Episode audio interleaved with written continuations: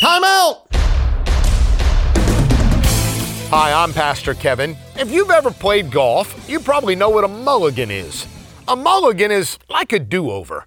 It's when you hit a bad shot, but your playing partners say, take a mulligan, and they let you hit another shot without penalty.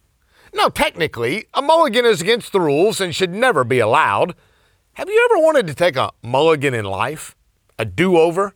Do you wish sometimes that you could just start life again?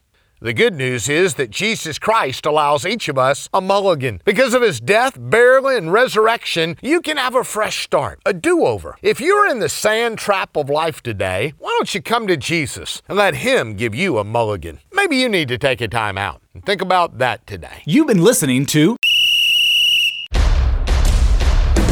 Take a Time Out with Pastor Kevin of Fincastle Baptist.